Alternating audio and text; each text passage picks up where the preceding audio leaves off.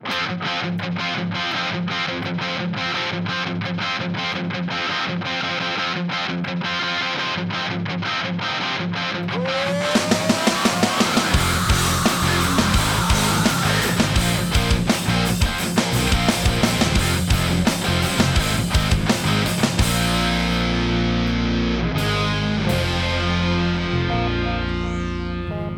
Welcome back to the Strength and Speed Podcast. I'm your host, Conquer the Gauntlet Pro Evan Perperis. Brenna Calvert is not with us today. She is currently in Stratton, Vermont on build crew for the North American OCR Championships. So we're going to have her on, or actually, uh, this will probably be released afterwards. So by the time you hear this, you'll probably already listen to the Brenna Calvert episode where we give a preview of NORAM Championships. Today's episode is brought to you by Inside Tracker. So, Inside Tracker, you may have heard me talk about with Rea Kolbl when she was on the podcast. They draw your blood at a local lab. So I went to Quest Diagnostics. Uh, just super easy to schedule. You walk in, you know, five minutes later, they draw your blood, and then they send it off to a, a company, and then they actually analyze it and provide you feedback as far as your nutritional needs, you know, what you could improve and what where you're lacking things. So for Endure the Gauntlet, we're doing three tests. We're doing one beforehand, which is the one I just took. We're doing one immediately after to show the detrimental effects of ultra distance OCR, and then a one a month later. So, hoping it'll one show some science behind the uh, suffering, and then two allow me to recover and bounce back faster because we got you know a bunch of big races right around the corner, including World's Toughest Mudder after my uh, Endure the Gauntlet. So, if you're interested in some of their programs, they they have some pretty cool stuff. Go ahead and check out their website, InsideTracker.com. All right, today on the podcast, you know, when we started this podcast, we had a couple main goals. One was to give back to some of our sponsors that have been helping out support Conco on the pro team and strength and speed, uh, which I think we've been doing pretty good. Two was to su- support and showcase some of the lo- local or smaller OCR series, which I also think we've been doing pretty good uh, this year. And then three was I believe that lessons for OCR have already been solved from other sports. So I really wanted to bring in other athletes from outside of the OCR world and bring in some of those lessons learned and try to apply them to OCR. So today on the podcast, we have a cage fighter. So um, I should have asked to pronounce his name beforehand, but Michael Adsit, is that right? That is correct. All right. Michael Adsit is on the podcast. Uh, so 22 years ago, he was a former cage fighter who was two and two. So he did two fights through a promoter and two fights underground. Uh, decided to get out of fighting for his health. He's now 47 with three kids. Uh, he's been married for 18 years, and he recently found OCR this year, so he's super excited about it. And Miles Keller introduced us, so I figured we'd do a podcast. So, Michael, welcome to the show. Thanks, Evan. Thanks for having me on. Cool. So, cage fighter. I mean, that's a that's an interesting fitness choice. So, how did that start?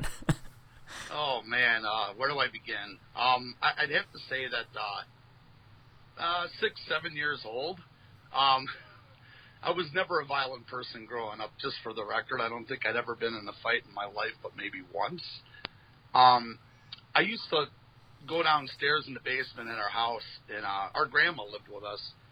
And I remember her watching these old polka shows on TV. You know, when I went when uh, I had to get out of my parents' hair, I'd go down to my grandma and after the polka shows was like uh, pro wrestling, and they would have uh, like the Super Destroyers, uh, Dick the Bruiser, uh, uh, Nick Bockwinkel, all these big names back in the day, and uh, they'd have these cage fights, and my grandmother was just passionate about pro wrestling to the point where she would throw things at the television and uh, she kind of had this uh, European accent, and she would like curse the TV and scream at the uh, scream at the wrestlers, and I, I, watched this and I'm like, wow, and I kind of fed off of her energy, and um, so when mom and dad were gone, I'd go upstairs and uh, I'd get out my uh, all my stuffed animals and my brothers like Winnie the Poohs, and I'd find empty boxes, and I'd try to recreate all the stuff that I was watching on TV and I'd get up on top of the couch, and you know my parents are up in heaven thinking, "Oh my God, you did what?" Uh, and I would I would jump off the top of the couch and do like elbow smashes onto like Paddington Bear and Winnie the Pooh, and and I would just beat these things up, and I'd make my own crowd roaring sounds, and and it was it was just really crazy. I had all this energy for wrestling. I just I the cage matches. I just thought it was I was fascinated by it. And so fast forwarding, in, in grade school we were introduced to wrestling in third or fourth grade, something like that. And uh, my parents always hated this because they, they, they worked hard for the clothes that I'd wear at school, and whenever wrestling came around, they knew it because I was I would always find a way to tear a hole in the crotch of the wrestler jeans uh, that they bought me, and I'd have to come home and explain why they were ruined. You know, well, mom, it was wrestling, and uh, so you know, but they enjoyed they enjoyed the fact that I was liking it. My PE teacher saw that I had a pretty good gift for it, and he caught me in the playground and said, "Hey, how would you feel if your parents would allow you to come up to the junior high and maybe practice with some of those guys because you seem to be pretty good at what you're doing out there. And I thought it was a great idea, and I did a couple times. My parents weren't too uh, perceptive on the idea of me continuing this. They figured I'm too young, just let it ride its course, and then when I get into junior high, you know, why, why then I can I can wrestle, and that's what I did. I went into junior high, wrestled, then got into high school, and wrestled, and that was a uh, so wrestling was definitely a foundation that I grew up with. I played football too. I was a two sport athlete.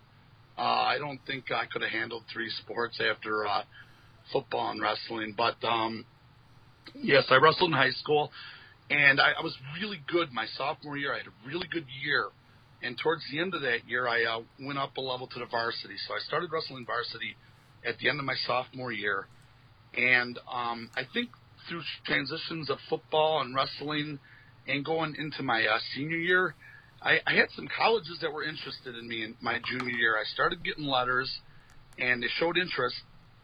And then sometime during football, my senior year, I had an injury where I had uh, pulled my groin really bad, and and you know, like I mean, in any kind of athletic, uh, anything that you're doing that's athletic, you need your core. Right. And I didn't, I didn't have a core. Uh, I, so when I was on the bottom in wrestling, I, I couldn't even get myself back up. You know, the match was practically done, and I had, I had a mediocre at best year, um, my senior year. So you know, the, the letters quit coming.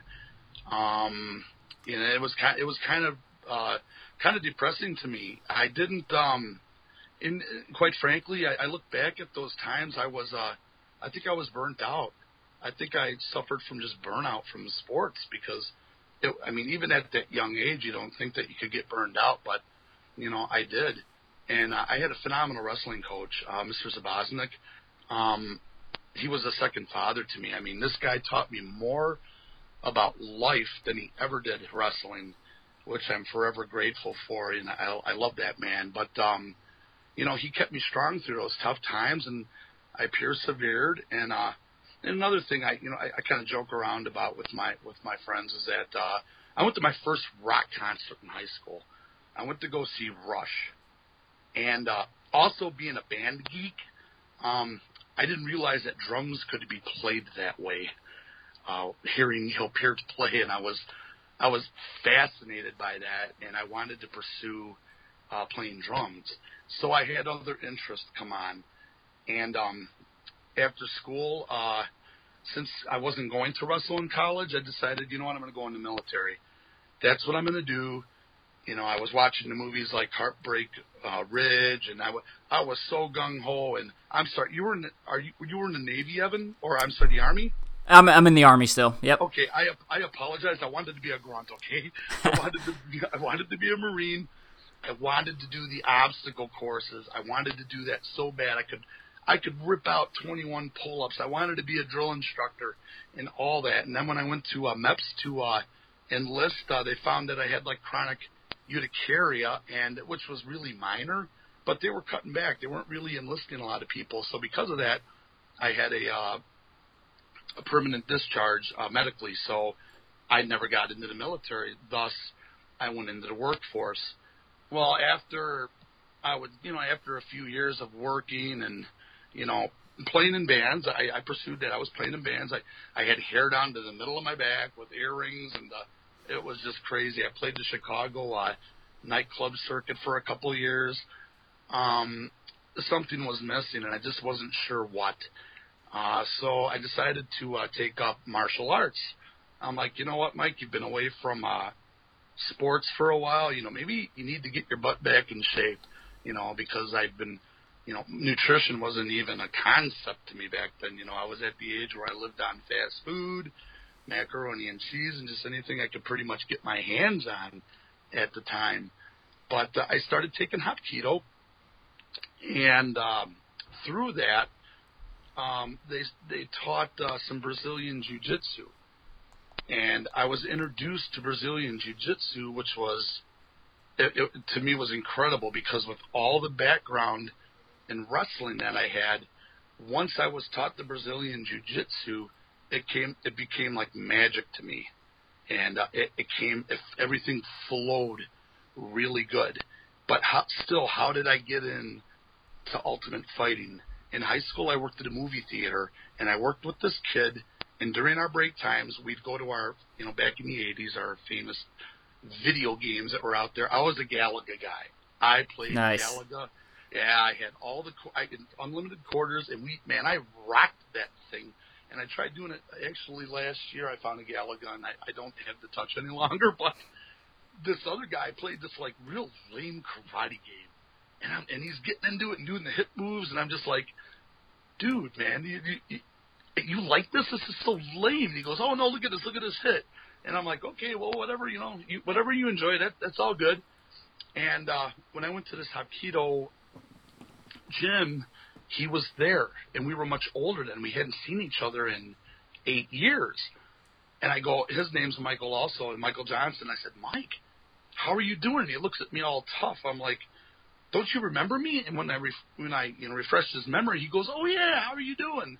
So we got talking. Well, his father was is a um, was a taekwondo instructor who knew people, and I found out that this Mike guy was fighting in a no holds barred match in Chicago. So I went and watched him, and I will quite honestly say, through all the years of uh, cage fighting, ultimate fighting, uh, Bellator, whatever's out there, that first fight that I ever saw with him in it was probably. Uh, I don't want to use the word horrific, but he got beaten to a pulp.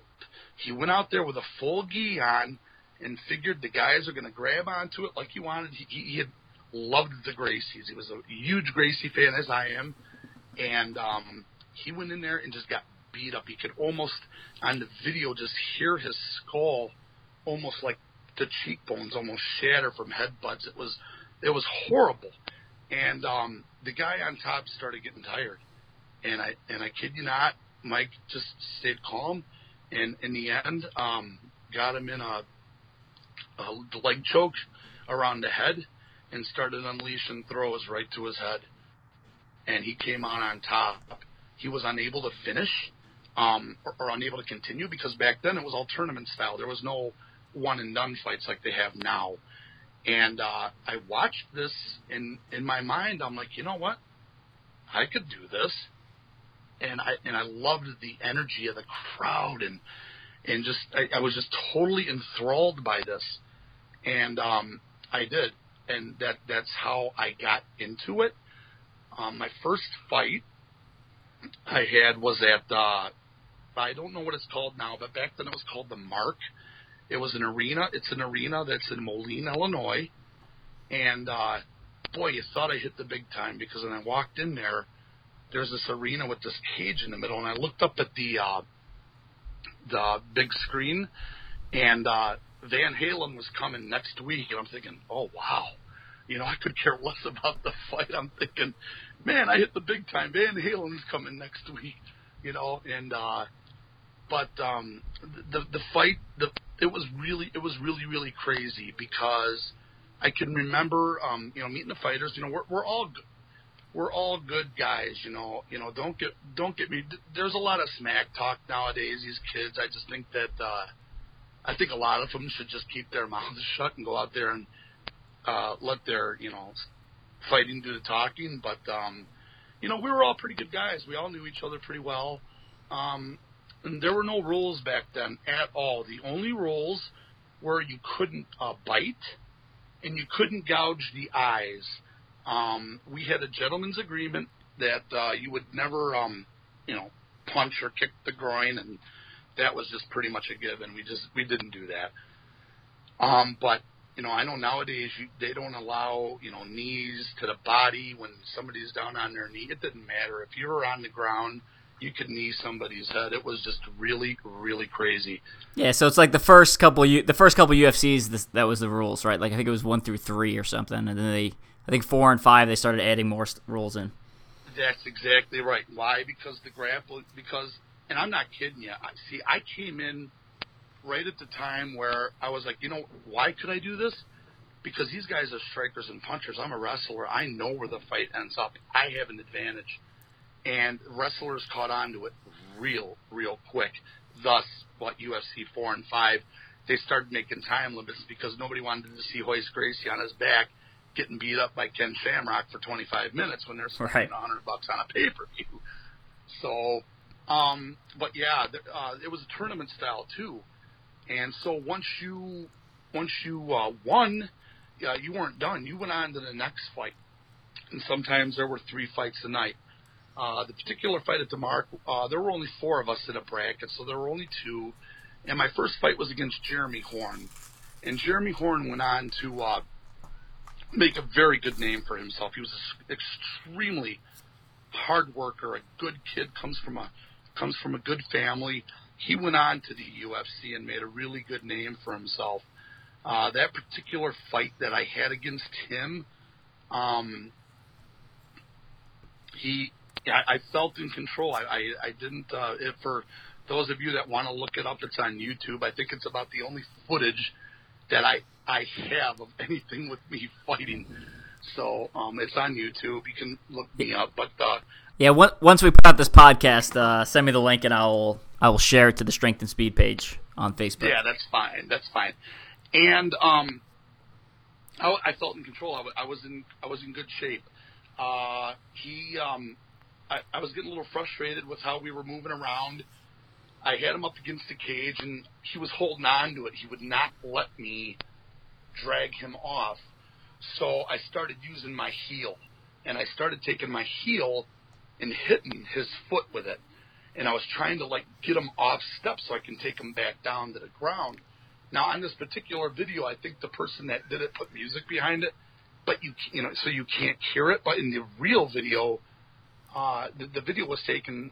The camera was probably about a good 25 yards back. You could hear where I missed his foot and my own heel hit the mat. You could hear the thud over the crowd. And uh, I was wondering the next day why was my heel so sore, you know? And uh, it, that was why because I'd shattered a couple of, you know, kind of bone spurs in my in my heel because I, I'd missed, you know. But he caught me in a triangle choke and threw some elbows in there, and uh, that that was it. It was it was really quick. And I remembered um, before the fight, it, it was really crazy. It was like the movie Gladiator. They don't want you out there walking around watching the fights. They want you backstage, and you could hear the roar of the crowd. You see these fighters getting introduced, going out, and you hear the roar of the crowd. And then they're coming back. They're all bloodied up and they're bruised. It was something out of a movie. And then I wasn't getting nervous, but I was like, okay, game on, game on. You know, I was, I was ready for this. But um, I'll be honest with you. After after that particular fight, my heart had never pounded so hard in my life. I, I, in, in all honesty, when I was backstage, I was glad that I lost because I didn't think that I could go back out there without having a heart attack. You know, So that was your first one, and then how did, if you're that stricken up by it, how did you end up going out for what apparently was three more?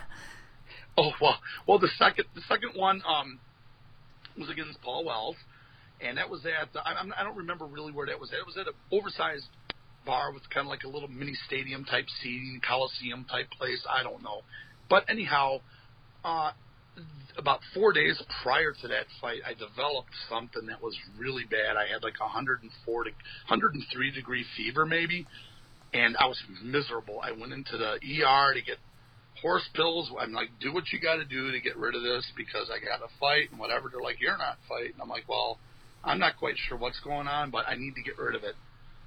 They don't look too kindly on you if you know they promoted your name to be in a fight and all of a sudden, oh, I've been sick, I can't show up. So, needless to say, I showed up and I held my own. I went out there for five minutes and I just started getting gassed. I didn't have the energy left in me, and because of that, I started taking hits to the head.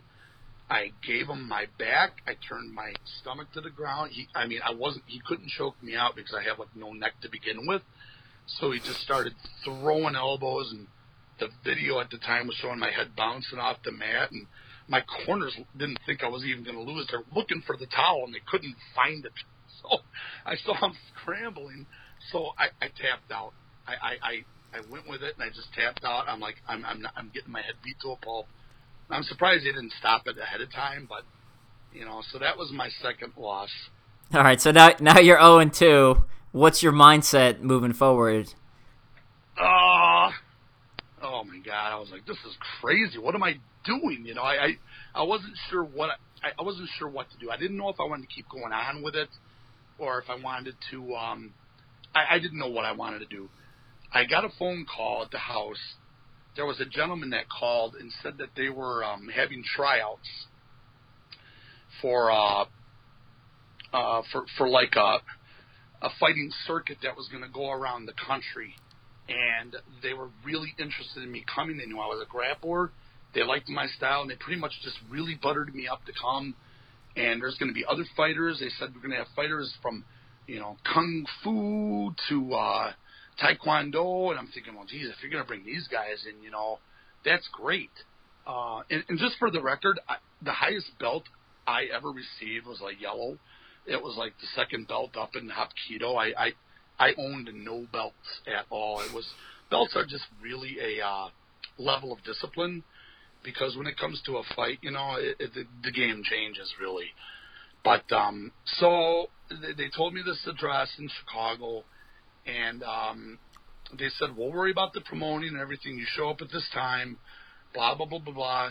So I brought my gear, trained, showed up, and uh, it was in this warehouse. It was kind of shady. It was really weird. It was uh, on the south side of Chicago. It wasn't really a a great neighborhood, I would say, but it, it wasn't. Uh, you know, it was it wasn't the best. And I went downstairs in this basement. The guy introduced himself, said, "Here's the locker room and whatnot.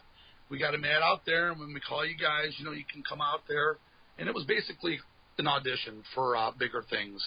That, as I was told. So I went out there, and my first fight I went up. I, I, I wish I remembered their names, uh, but I don't. Um, the first fight, I went up against a guy that was in Taekwondo. I don't think he had any kind of grappling experience at all because uh, I clinched right away and took him down and pretty much passed him out with a rear naked choke uh, pretty instantly. Nice. Yeah, that was that was yeah, that was actually uh, that was painless, I should say. That was nice. Um, and then I had about a half hour until my next fight and then I went up against the guy that was a kung fu ex- expert. He came out here with like uh what this crazy like stance or something. I'm like, okay, whatever. And and also for the record, I am not a striker, a puncher, or a, you know, I I I, I hit like a girl, so I, I don't punch at all very good. So if I get you to the ground, I'm gonna, you're gonna have you know problems. But you know, standing up boxing, forget it. I'm not that guy. But um, I was able to get him to the ground, rolled around a little bit, and uh, there was a problem for him because I got on a rear or I got on a uh, a front mount uh, on top of him, and uh, he was trying to get out of it and could go nowhere. He knew not to give me his back because I'd choke him out, so he stayed face up, and I just started throwing an onslaught of punches right to his head. And I busted his nose right away. I knew it because his blood, the, the blood just started squirting um, I started throwing elbows and just the energy. And I looked up at the guy that was officiating, like, hey, are you going to stop this? And he says, no, keep going. So I kept going, you know, because the adrenaline's flowing. And my, the guy looked like he was dead. And uh, he, he was out cold. And they finally stopped it. And uh, that was it, you know. And I, I think I got paid 50 bucks for the day, uh, which was I don't know nice. for me. Yeah, yeah, ex- exactly right. Um, when all was said and done, and I look back at it, it I, I don't think it was. I don't think it was what they told me it was. I don't think it was any kind of audition. I think it was a guy that got together a bunch of people that were in suits and dresses and they were gambling and drinking and I think it was more or less for their entertainment type thing. Yeah, like a private UFC party. It, it, exactly, you know, and I was it was a little it was a little spooky for me. I didn't um I I, I wasn't uh I was kind of scared. I I didn't, you know, because I came from a small country town. You know, that was not my style at all. So, you know, and I wasn't sure what I wanted to do after that. So I came out, you know, with a two and two record and um you know, some of the things that I dealt with after these fights, uh after the, after Jeremy Horn fight, uh, I, the next day I was nauseous.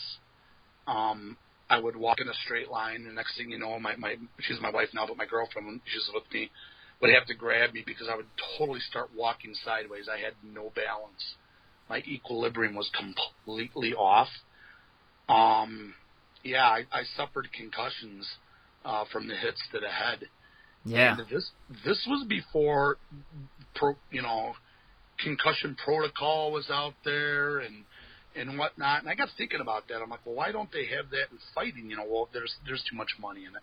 Uh, they would have had it in boxing years ago. There's uh, there's unions for football, and you know, so these guys are you know, you know, going up against the owners and this and that. But in fighting, you know, you're out there for yourself, and you don't hear anything about these fighters now you know, all these big names that were out there, you know, back in the day, you know, you're not hearing anything about them now. And I would be willing, and this is just my opinion. This isn't the opinion of UFC or whatnot, but um, it, in another five or ten years, you're going to start hearing some really nasty horror stories of some of these uh, has-beens per se, or fighters that that are uh, no longer fighting. Uh, I saw a guy uh, urinating blood from being kicked in the kidneys too many Oof. times. Um, Yeah, I mean, the part of the problem is if there's always another person willing to take your place, you know, they'll just be like, all right, you want to complain about stuff? We'll just move on to the next guy. And someone else will get in the ring for their, you know, exactly. A couple thousand dollars. Oh, exactly. And the money ain't even worth it. And there's people out there that are trying to raise families on it. And I'm just like, ugh. So kind of interesting. I saw a uh, like a couple minute YouTube clip from a hockey player who has like severe TBI, uh, traumatic brain injury, and Yep. he was like, yeah, he'd won several Stanley Cups, and he's like, I would give all those Stanley Cups back. He's like, just to be normal again. And it was like, damn, Uh-huh. you, know, you know, it's kind of like uh, grounds people, especially when you when you're in a sport and you're going for it. You know, it's like it's like the most important thing in the world, and you feel like you'd give almost anything to get to that next level. So And, and, and that's exact. And that's exactly. Uh, that's exactly right. You know, and you talk about that mindset too. Mindset going into the fights. You know, I. You know the words of re- relentless. I mean, I was. uh you know, un, I mean, you had a controlled frenzy, but you were uncontrollable. I wasn't afraid of anybody or anything. I'm only five nine, and I only weighed about 215 pounds at the time. Um, but the guys that I was training with were, uh, you know, linemen at the University of Tennessee and the University of Illinois, weighed over 300 pounds, and you know, kind of like the movie, uh, oh, what is it, uh, Talladega Nights, uh, where the kid says, "Grandpa, I'm going to climb you like a spider monkey." That that's essentially what I was doing to these guys. I would, you know, climb them and choke them out, and it was scary because they were getting frustrated, and then they wanted to hurt me, and I'm like, "No, don't, don't hurt me. Just be my training partner, please." You know, but um, yeah, I wasn't afraid of anything or anybody. Uh, I was out there to uh, do my stuff, and you know, I don't want to say if I killed you, I killed you, but uh, you know, if something like that happened, you know, you made the choice to go out there, and uh, that that was my mindset. And I look back at it now, and it's kind of frightening. You know, it's um, because that because people that know me, it, this is what's so fascinating about the seven is because I tell I tell people that I you know I don't I don't even really talk about it much anymore. But when it comes out that yeah Mike used to be a cage fighter, and nobody believes it at all. the, the wrestling part of it, they're like yeah I can see you, you still look like a you're 47. My my God, you still look like you're a wrestler. But the fighting they because I'm because I wouldn't hurt a fly. You know I'm, I'm one of the kindest souls that you'd ever meet, and uh, they don't get it. And you know sometimes I use that to my advantage because I'm like, you know what? Good. Remember that when you uh, get me mad. so, but uh, no, I, I I don't at all. But uh, yeah, that was a that was a very nasty time set or a mindset back at that time. Uh, on some level, I can relate. I've never I've never done actual fighting. I mean, I've done some combatives uh, training for the military, but when I look back on some of my deployments, a little bit different, but like daily for a year, like I thought about killing people on a daily basis, right? Like yes. legitimately going out and shooting someone in their face. Like when I look back on that, I think of it just seems like it seems like an unhealthy mindset to have. Yes. Um, spread out over a long period of time uh, and for Yes. multiple trips. So uh, I can relate on some level. So. Oh yeah, yeah. That's uh, I, I've got a friend that uh, years ago that went over to Kuwait, and uh, I did Bible study with him, and one of the most uh, most faithful men I'd ever known in my life, and uh, he came back a different guy, and uh, never the same, you know. And it was just really, it really, really frightened me. But yeah, he didn't talk about it too much, nor did I want him to. All right, so now let's talk about your training. What did your training look like when you were preparing for these fights? Okay, are you are you ready to laugh? this this is this is really crazy because um, training back then for something like uh, MM, it wasn't even called mixed martial arts MMA. Uh, they had the it wasn't even the UFC. It was the Ultimate Fighting Championship, no holds barred. So you got guys that were you know coming out of the bars who had some you know martial arts experience. Uh, one particular uh, venue that I was at, um, I just got done eating. Uh, I don't know if you've ever heard of Portillo's. It's a Chicago dog place that uh, I grew up on, but uh, I had a ton of ton of hot dogs and fries. I think I had a chocolate shake, and I went to this fight to go watch, and they didn't have a fighter show up, and they wanted to know if I could go in there. And I contemplated. I'm like, yeah, I want to fight, but I'm like, oh, that would not look good if I I vomit my dinner everywhere, you know. Um, so nu- nutrition was just it wasn't. I had horrible nutrition. I, I, I didn't really. I wasn't taught good nutrition back then. Uh, training. I used to grapple and go to Hapkido three times a week, and I, and at the time I was working midnights, so this would uh, go on during the mornings. Um, I do weights five times, or yeah, five times a week. I was doing weights because I was still old school. I figured, you know, I got to be strong. I got to go in there. I got to power my house through this stuff, you know. And that was really overkill. I and I look back at it now. Uh, cardio uh, three times a week. Um, I, I get on the stairmaster. We didn't really have a ton of ellipticals then. Uh, we had stairmasters at some of the health clubs that I would get on. Um, they had a running track, and I hate running. I, running is not my thing. I think I'd do a mile and say, okay, I'm good. I think I'll go do something else. So um, I relied solely on my grappling skills when it came to conditioning. Uh, but one thing I was pretty passionate about was uh, something that was easier on me with my cardio was I, I swam. I do a lot of swimming. Um, I do laps uh, above water, and I do laps underwater too. And people are like, "Well, geez, why would you do something crazy like that and hold your breath?" I said, "Well, when somebody's got their arm around you and they're choking you out, and you got to remain calm, you got to be able to hold your breath for a little bit." You know? Yeah, you have to get used to that hypoxic feeling because the first time it hits you, you get people get panicky, even though they they still have several, you know, another twenty seconds where before they're going to black out, right? Right, and, and usually that works well with like rear naked chokes. Unfortunately for me, when Jeremy Horn caught me, he caught me with a grapevine with the legs, and my head was ready to pop like a grape. So I didn't stand, I didn't stand much of a chance there. But um, you know, one of the things, and, and then on Sundays, sometimes we'd get together, and uh, and this was new to me. This is very, this is a part of my life now, but this was new to me. We would get together, some of us guys, on Sundays, and we would do um, circuit training, kind of like a HIIT training with uh, um, body bags and a little bit of grappling. And I, mean, that swore me out. I mean, I had never really done anything like that before. You know, they talked in PE when I was in high school about, uh, oh, you should do circuit training where you go 30 seconds on and 15 off, and this and that's great for you. And I'm thinking, you guys are a bunch of pansies. Who's going to do that? You know, that, that it was it just wasn't a part of our uh, uh, most of our culture then at the time, you know. So you know, I, I did a lot of that. Um, and then, then as far as like supplements, we, you know, I I didn't, I really didn't take anything. A scary thing though was that, uh, and I'm I'm not speaking for all fighters. I knew some, and I would never bring up names, but um, one of the real, real popular supplements back then was ephedrine, and we would take this uh, with coffee, you know, just to kind of give us that little bit of edge, not really knowing what it was doing to us. And I think a lot of that had to do with why my heart was racing so hard after I had uh, after I had fought against Jeremy Horn, you know, thinking I was going to have a heart attack.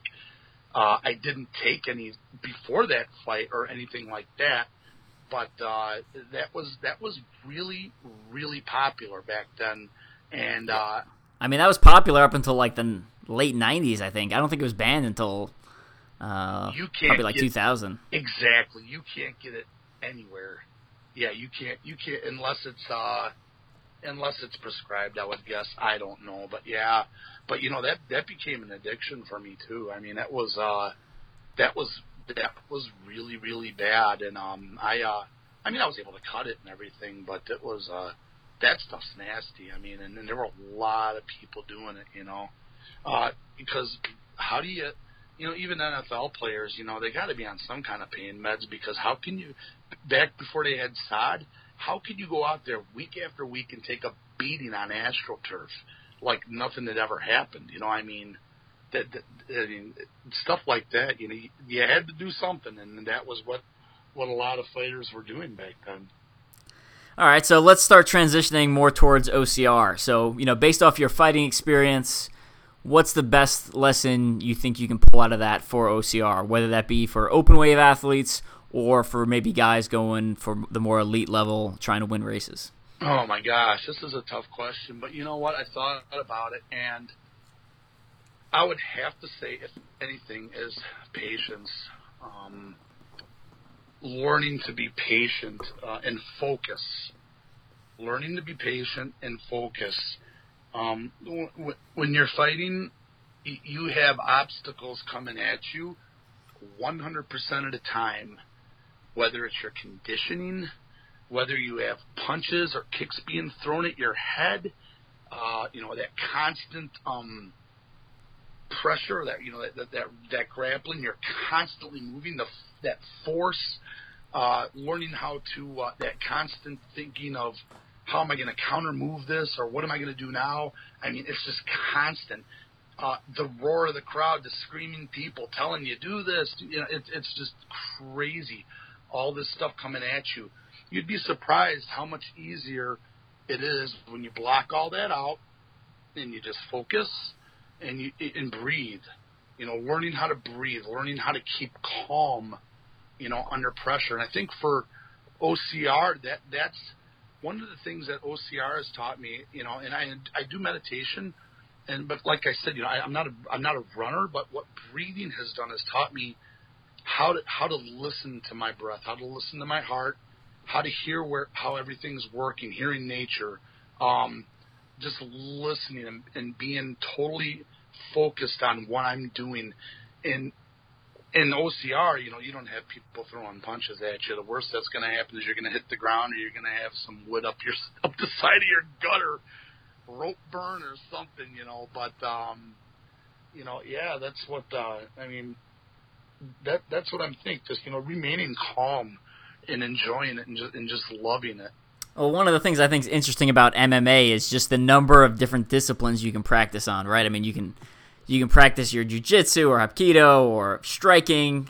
You know, and I, that kind of reminds me in some aspects of OCR where, you know, if you spend too much time running or focusing on strength training, you might, you know, might have trouble with the running. Or if you spend too much time on the obstacles, or you know vice versa. You know, you spend too much time running, you, you have trouble with obstacles because now your upper body is a little bit more weak. So I think it's the balance there is somewhat comparable. I, I totally agree with you. Um, yeah, because and especially with fighters now, I could never do it uh, if I wanted because these guys are really, really well rounded.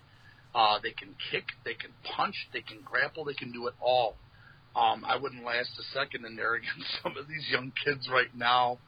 But yeah, that, that that's what I like about the OCR is that I can uh, it's it's it's all around. I can focus on you know getting back some of the strength that I've lost through the years in my shoulders and certain things, and it's just my overall fitness level has improved incredibly, and, and quite frankly, I feel a lot better in shape now than I even did back when I was fighting.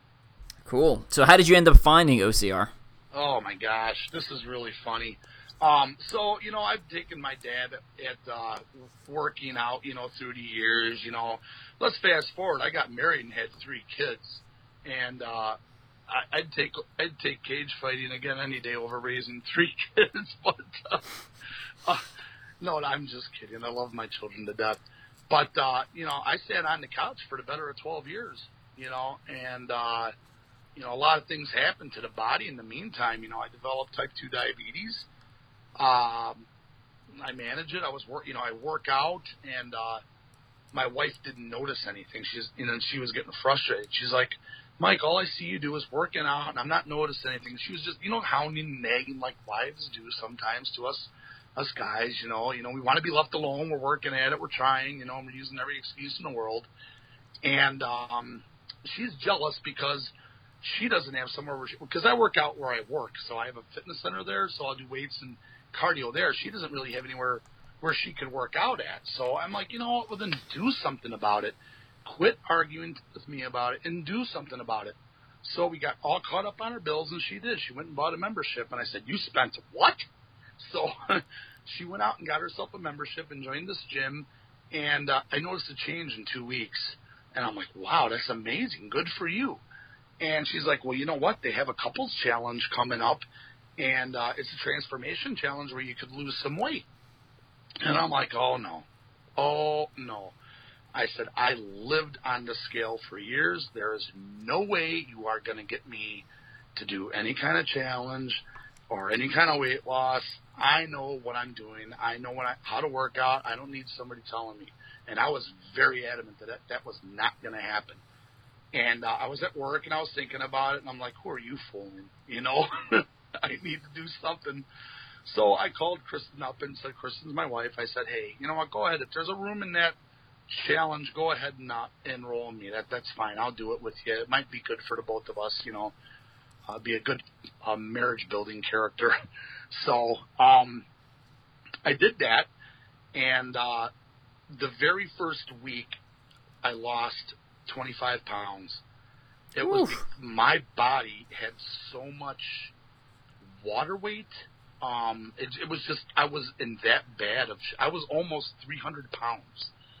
Um, I, I was in really really bad shape. I had an A1C of 13.1. Um, right now it's at 5.4. It's it's it's really really good. Um, but uh, yeah, the first week I, I, I lost 25 pounds, and then I'm like, you know what? Game on. I went into wrestling mode. I'm like, okay, I got this. I know how to do it because the winner won a cruise for two to anywhere they wanted to go, you know, in the world pretty much. So, um, and that's what happened. In a period of six weeks, I lost uh, 15 inches, uh, 7% body fat, and 44 pounds. Damn. Yeah, boy, I'm telling you. And you know what? I worked for every bit of that, man. I ran. I, I mean, I, I, like I said, I went in, I did everything that I should have been doing back in the day. So it was like redemption for me. Um, and we won. We won a cruise. I went down to uh, uh, Honduras, Belize, Costa Maya, Cozumel, and it was like a second honeymoon for us. And so now my my focus in fitness has changed. I'm like, wow, this is pretty cool. And uh, one of the guys at work has said, hey, have you ever seen that Broken Skull Challenge? I'm like, no, what's that? Oh, it's on CMT. You should watch it. So you know, we talk shows. So I turned it on, and I see Steve Austin. I'm like, oh, this guy's a hoot. Listen to this, you know. And I'm watching it, you know, and I see these guys wrestling and grappling. I think at the time I watched it. um Oh, I'm, I'm drawing. A, I'm drawing a blank. Uh, Hackenbarth was on there, and I'm thinking, man, this guy's fit, man. This guy's got a lot of leverage. Look at him. There's a part of me that would, and I had no idea as Miles did that. That's crazy. I, I had to have seen him and just didn't even know it. But uh, well, you're you're breaking Brenda's heart right now because she loves to talk Broken Skull because she's been on it twice. So. Oh, has he? Oh well, this is, I, I'll tell you what. I I have no problem. And this was then. I had no problem. Uh, I would have no problem going up against any of them guys. Okay, when it came to like um the combative part of it, like the the hand to hand stuff, you know, uh, when it came to you know some of the strength stuff, you know, I I have I probably would have lacked on some of that stuff, like you know taking weights up the hill and everything and hooking and just things like that. I may not have done good, but you know, and I know that there's skill involved in that too. So I'm not saying that I you know. You know, but I used to get a kick out of these guys talking trash to each other. I'm like, man, listen to you guys. And then this guy named Hunter McIntyre came on, and I'm watching him, and I'm thinking, okay, this has got to be scripted. This guy, I, I'm thinking, what a clown, man! I, I, this guy cannot be real, you know. And then he ate up the field, and he did the course, and he comes back week after week, and I'm thinking, man, this guy is just. I just thought, man, this guy is something else. And then after getting into our OCR and listening to him talk and seeing him on videos and whatnot, I'm thinking, man, this is how he really is. you know, he's a good guy, no doubt about it. You know, but I thought maybe it was a script or something. But he is, he is everything that he says he is. You know, and um, we just, uh, we, I, I, I thought, you know, I could do all that stuff, but the everybody, you know, wants wants their uh, jab at the uh, at the obstacle course at the end, and that was the last thing that I wanted. I'm like, okay, the the, the broken skull obstacle course, forget it. I want no part of that. Um, but then, you know, I had some things in life. Ha- I've had things through my life happened uh, that I don't really wish upon a lot of people. But like, uh, my mother passed away when I was just before I was 21. So when I turned 21, I was off to the races. I, that gave me a reason to drink, you know. So I pretty much got that out of my system pretty early. Uh, my dad uh, got ill when I was 32, and that was kind of ugly. He had a he had a stroke, and he had no nothing written down, power of attorney, uh, living will, nothing. So here I was, you know, in the hospital. He couldn't move. I had to take his hand and uh, ex, you know, lawyers' papers so I could have, you know, the rights to say pull the plug or whatnot and everything, and and I essentially had to do that. Um, then when I was 38, my my older sister passed away unexpectedly. She had something going on with her heart where it was uh, she had some sort of hormones that were like producing adrenaline to the heart, and uh, she basically had a heart attack in her sleep. She didn't even know that it happened. It was a I forgot what it was called, but it's really, really rare, and that really took me back. Uh, I was kind of, I was kind of broken by that. And then a year ago, um, next week, my my little brother Sean, he was 39. Uh, he was home on uh, family leave because uh, my sister-in-law was pregnant with uh, their uh, second child. He has a three-year-old, and they had a five-day-old son. So Miles was five days old, and Sean went outside and uh, it was something where the electrical system to his heart, like an athlete, just stopped, and uh, he he dropped dead. And wow. I so I went yeah I went through uh, it, that was really and I'm a, and, and I'm a man of God. I'm very faithful, and that one shook me really really hard, and it took me a while to get back my uh, my fire. Um, I do public speaking. I talk about balance in life. I talk about physical, emotional, um, spiritual and intellectual needs that we have. And I know all the things that we need in life, and I just wasn't feeling it. I didn't have it in my life, and I needed something. And the only way that I could find any kind of peace in anything, because I'd lost all this weight now and I started eating out of comfort, um, I got to start exercising again. And that's what led me into OCR. A good friend of mine um, that I work with uh, lives out in Merced, California. Aaron Hess, he does Spartan races uh, religiously, and I'd been following his posts, and I figured, you know what, I I need to do something like this. I need to relearn how to set goals in life, and that's what brought me into OCR. Uh, I, I just had to restart. and I had to learn how to set goals. I started listening to uh, Joe DeSena's Spartan Up podcasts, um, and, and thus, which led me to you know your podcasts and you know Linked Endurance. All these pod, I, I've been listening to all these positive podcasts, and just in the OCR world is just it's unbelievable. The the people are just they're a dream. They're so uh, uh, so you know complimentary to each other, and they help each other out, and it, it, it's just an it's an amazing world that is so small still, but yet just growing. And I wanted to be a part of that. So you know, it was mainly because I needed to restart my life, and I needed to start setting goals. And I figured, what better way of doing it than running up mountains in mud? so. Well, that's awesome. We are glad to have you here, and I'm glad you found a nice place and a friendly community here in OCR. I think that's what you know, us being on everyone on the inside feels that way, but it's always it's hard to get that message out sometimes. So I'm glad you found it real quick and have uh, fallen headfirst into the community. So, what are your uh, future plans for OCR?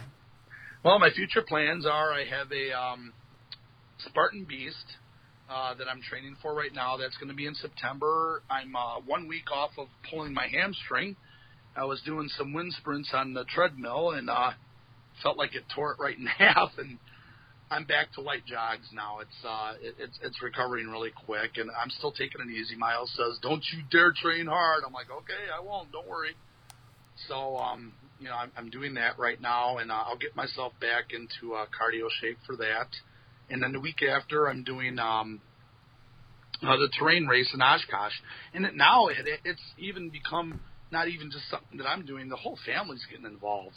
You know, my wife is at, at uh, boot camp throwing tires around, and it's just really crazy. I'm like, you're doing what? She's a director of religious education, and she's throwing tires around and running up hills. So that's I, awesome. I know, right? And my little guy, my little guy ran the uh, kids, the kids Spartan up in uh, Minneapolis, and this is a funny story because we got there. I got him at the starting line, and I'm ready to go with him and everything. And my wife's off to the side by the spectators, and I'm getting him jacked up. He's been kind of like watching what I've been doing, kind of emulating it. So they say to go, and I started with him, and he just takes off, and I get jogging up the hill, and I'm like, oh my god, I'm already tired, and I've got a race still. This is nuts. You know what am I? What have I got myself into? So I let my wife run around and take the photos and everything, and I just kind of kept my cool, you know, and just kind of rested before I had to go out there. But it was the very first thing I had to do up in Minneapolis was uh, the first uh, hill that went up. Uh, there was a rain delay for about three hours, so it was saturated in, in a mud, and I literally had to bear crawl uh, up that first hill. I could not get any kind of traction. Uh, my Fitbit it took me two or twenty minutes to get up the first hill. I was even going off course to try to grab the terrain, and it was just coming out of the ground. But that's where I had to dig deep, and I'm like, okay, do I really want this or do I not? I've trained hard for this, so you know, those are the types of things that uh, that you face, and it's it's it's a real um, it's a real positive challenge. And as far as uh, future plans, maybe uh, fighting, because I keep it, I keep getting that when I lost all that weight. The rumors were is that I was going to fight again, and I, I kind of led people on that it was going to happen, but it was the farthest thing from the truth. I uh, I um I uh my little guy is in wrestling now and I'm not going to push him. You know, I, I'm going to let him do it and enjoy it, have fun with it. So I go get and I roll around with the kids, and I do a little bit of coaching uh, with some of the coaches here in the town that I live in, and uh, we go on tournaments on weekends and do some of that stuff. Uh, I used to be a, an official for the Illinois High School Association in wrestling before I did the uh, Ultimate Fighting. And uh, I thought about doing that again, but the problem with that is, is that I, ne- I don't see it the same anymore I can see somebody wrestling and putting a kid into a full Nelson, which is illegal in folk style. And I'm thinking, hey, this guy's got a pretty good move. You know, do something. You know, so I, it, it's yeah. I don't I don't have the. Uh, I don't know if I took too many hits. I, I don't get it. I, I I can't do it anymore. You know. Very interesting here in some of these early days of fighting. Have you listened to? There's a, a podcast, a Thirty for Thirty by ESPN about the first days of the UFC. Have you heard that one? You know what? I haven't, but I think I'm going to watch it. Yeah, so it, it's it's a podcast. It's not a it's not a video, but Okay. yeah, if anyone's interested in that, I think it was really good. It talks about like UFC one and how basically how, how they got all these guys into one room, and then them explaining the rules, and basically the event almost didn't happen, and it's like you know essentially the next night. So it, it's a really interesting podcast. I think UFC itself, the especially the very first couple ones, are just fascinating because it's. I mean, people have no idea what they're doing, right? Oh, like, the thing was, Evan, too, is that even when I was fighting, um, it was banned in most every state. I mean, I was jumping between states because you couldn't fight one month here or one month there. I mean, nobody wanted it. I mean, there was a politician that said what I did to Jeremy Horn was inhumane, and it was, it was in the paper the next day. So, I mean, yeah, it was it was a different world back then. Yeah. Thanks for coming on. Before we let you go, any final shout outs you want to give, family, friends, or anything like that? Oh my gosh, uh, definitely a shout out to my wife Kristen. I love her to death. Uh, she's the uh, wind underneath my wings. Uh, she supports me in everything that I do. Um, my children, who I hate so much. No, I'm kidding. I, I love, I love my daughter Madeline and Emma and, and Jacob. I want to give a big shout out to my friend Aaron uh, Hess out in uh, Merced, California, for uh, being such an inspiration to me uh, to pursue uh, OCR racing and just uh, shooting ideas at each other. A shout out to Miles. Uh, we kind of met by accident. Uh, I friended him because he was an OCR, and he texted me, "Hey, what's up?" I'm like, "Oh, how you doing?" so we, you know, that's how that friendship started. So, um, yeah, that that that's about it. Awesome. Well, I think that's great, and like I've talked about on this podcast before, you know the the sport's built on the ninety percent of the people. Ninety percent. The open wave is that makes up like ninety percent of the population for OCR, and without them, and without people like you and your family participating, there would not be a sport. So, uh, personal thank you for me. Personal thank you for me, and to all the uh, open waivers out there, and everyone else showing up to races because you know, without large numbers, these races are not profitable, and without a profit, there's there is no race. Period. So, um, before I let everyone go for this podcast, uh, head over and check out SOFLETE. So, I recently wrote an article for uh, SOFLETE about quitting. Uh, you can head over to their page or look at my Facebook page; it should be on there, or my Instagram. It should be on there too. Uh, but I was also recently on their podcast talking about OCR, not only from a training perspective, but also as a business perspective, and kind of how I've navigated my way through some of that, and how some of my experiences in the military have crossed over and affected and made uh, some of the decisions I have made for OCR. So, guys at SOFLETE are, are great. If you're confused what the name SOFLETE is, it's Special Operations Forces Athlete, is kind of the amalgamation, is how they came up with their company name.